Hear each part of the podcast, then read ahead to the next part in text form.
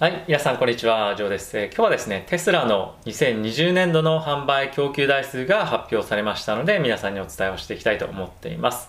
まずは市場の予想だったんですが、49万台前後の数字が予想をされていました。で、今回テスラから公式に発表があった数字は、450台、50万台に満たない数字、まあ、すなわち49万9550台というところで、非常に満足いく数字だったんじゃないかなと思っています。市場もですね、これ非常に交換している数字だと思いますし、テスラとしても、ま、誇れる数字だということで発表しているんじゃないかなと思っています。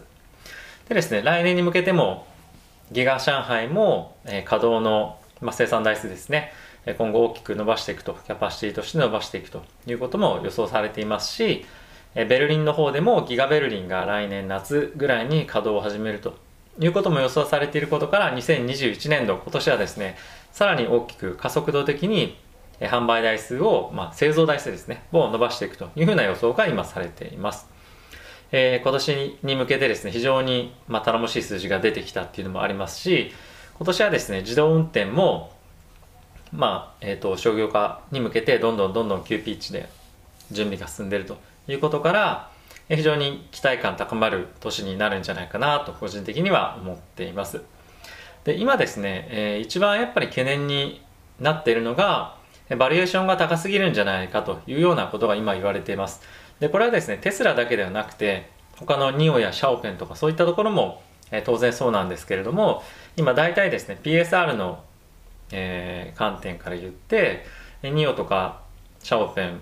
あとテスラですね、大体15倍ぐらいをえー、行ったり来たりっていうのが2021年のあの想定売上ベースで考えると、まあ、そういった水準になっています。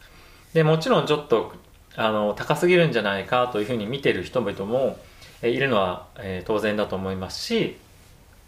当然懸念点の一つに上がってくるのはまあ理解できるなということではあるんですが今後ですねこの、えー、EV の市場っていうのが、まあ、実際にどれぐらいの市場規模になるのかというところとあとはですねこのただ車ただ車を売るっていうところのその先にあるビジネスの、えー、マーケット市場規模がですねどれぐらいになるかっていうのもまだまだ分かってないところだと思うんですよね。なので、えー、期待値が高かったり低かったり人によって大きく変わるっていうのは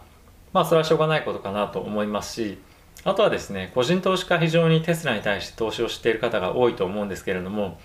やはりそのイーロン・マスクだったりテスラが作っていく未来に非常にあの共感してたり希望を持っていると。いう人が多いと思うので、やはりですね、期待感先行になりがちっていうのはまあ理解できるかなと思っています。で、一方で、ヘッジファンドとしてもですね、めちゃくちゃショートを継続的に入れて入れてる、え、ところっていうのもやっぱあるっちゃあるんですね。なので、そこはバリエーションの観点からロジカルに高すぎるんじゃないかっていうふうに売りを入れてるというところもあるとは思うんですが、ことごとく、ことごとくですね、えー、食らい続けていくというのはなかなか難しいところだと思うので、え、こういったところの動向も、引き続き、え、注視していかなければいけないポイントなんじゃないかなとは、え、思っています。ただ、まあ、そういったところを見る上では、短期のあのトレーディングに、まあ、使うような情報だと思うので、長期的に持っていくっていう人はあんまり関係ないかもしれないですね。ただ、テスラおよび、まあ、ニオ・シャオフェンのバリエーションっていうのは今年もですね、今後も継続的に注目されるポイントだと思うので、えー、いろいろとですね、えー、ニュースニュースを注視していきたいなと思っています。で、最後にですね、非常に、えー、ポジティブなニュースとして、中国でですね、モデル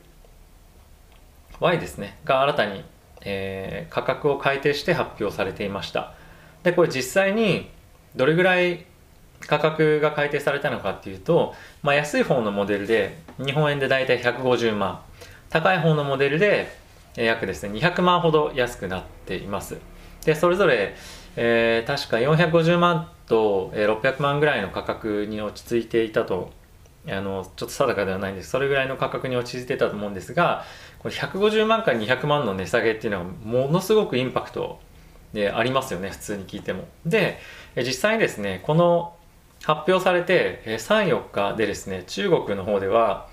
えこれ本当がちょっとあれなわかんないんですけどその10万台ぐらい販売されたというふうに、え言われています。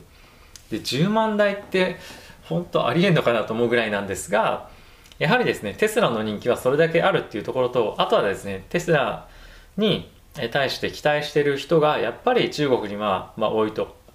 ニオとかシャオペンやっぱいい車だっていうふうには分かっていながらもやっぱり乗りたいのはテスラっていうふうに中国人も思っているっていうところがですねこういったニュースの、まあ、言動になってるんじゃないかなと思ってます。で来年はですねテスラとしてはこのモデル Y を中心にですね中国でもう大きくシェアを広げて、えできるだけ、まあ、早くですね、あのテスラをまず乗ってもらうっていうところのベースに、えしてもう作っていきたいというふうに思ってるんではないかなと、まあ、そういったところの値下げの一つも、え戦略としてやってるんじゃないかなと個人的には、え思ってます。まずはですね、えー、他のところがもたついているところにテスラに乗ってもらって、まあ、それを口コミでもしくは SNS で拡散していく中でどんどんどんどん、えー、テスラとしてもシェアを取っていくっていうところがまずは、まあ、戦略の一つあのだとは思うんですけれども、まあ、他のところもですねいろいろと、えー、ここ最近資金調達とかっていうのをして、えー、いろいろとも新しいモデルとかっていうのを出していく予定ではあるとは思うんですがテスラのブランドがですねあまりにも他のところとえー、違ってというか、あのー、強くあるっていうのが今回の売れ行きからもですね非常に強く分かってるあの見えてるんじゃないかなと思うのでやはりここ数年はですねテスラのこの、ポジションっていうのは、まあ、そうそう揺るがないんじゃないかなと個人的には思ってますなのでテスラが今後販売台数をどれぐらい伸ばすかっていうのも、注目だというところとあとはですねさっき、お伝えをしたバリエーションっていう観点から考えてこのテスラのバリエーションっていうのが一つの、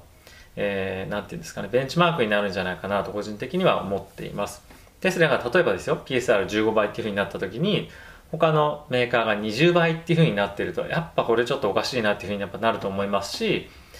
テスラの、え、株、その株価評価から大きく下がっていた場合には、あ、これは買いなんじゃないかなっていうふうに、え、見ても、まあおかしくはないというか、そういった形で、テスラをベンチマークにして考えてトレードをするっていうところがですね、来年って今年か、今年はもしかすると、え、あるんじゃないかなと個人的には思ってます。なので、えー、今、えー、ですね、大体 PSR どこのも、えー、まあ、15倍ぐらいで落ち着いているので、まあ、そういった形ですでに、えテスラを一つのベンチマークとして取引するっていうのが、まあ、行われてるんじゃないかなと思うんですが、えーやっぱりテスラを超えることは、まあ、しばらくは、えー、どこの中国企業も難しいんじゃないかなと個人的には思っています。はい。でですね、えー、まあ、これからいろいろとテスラに関しては自動運転ですとか、あとはロボタクシー、そういった関連のニュース、え、事業の発表っていうのが、え、出てくると思いますので、え、そういったところも注視して皆さんと一緒に2021年も、え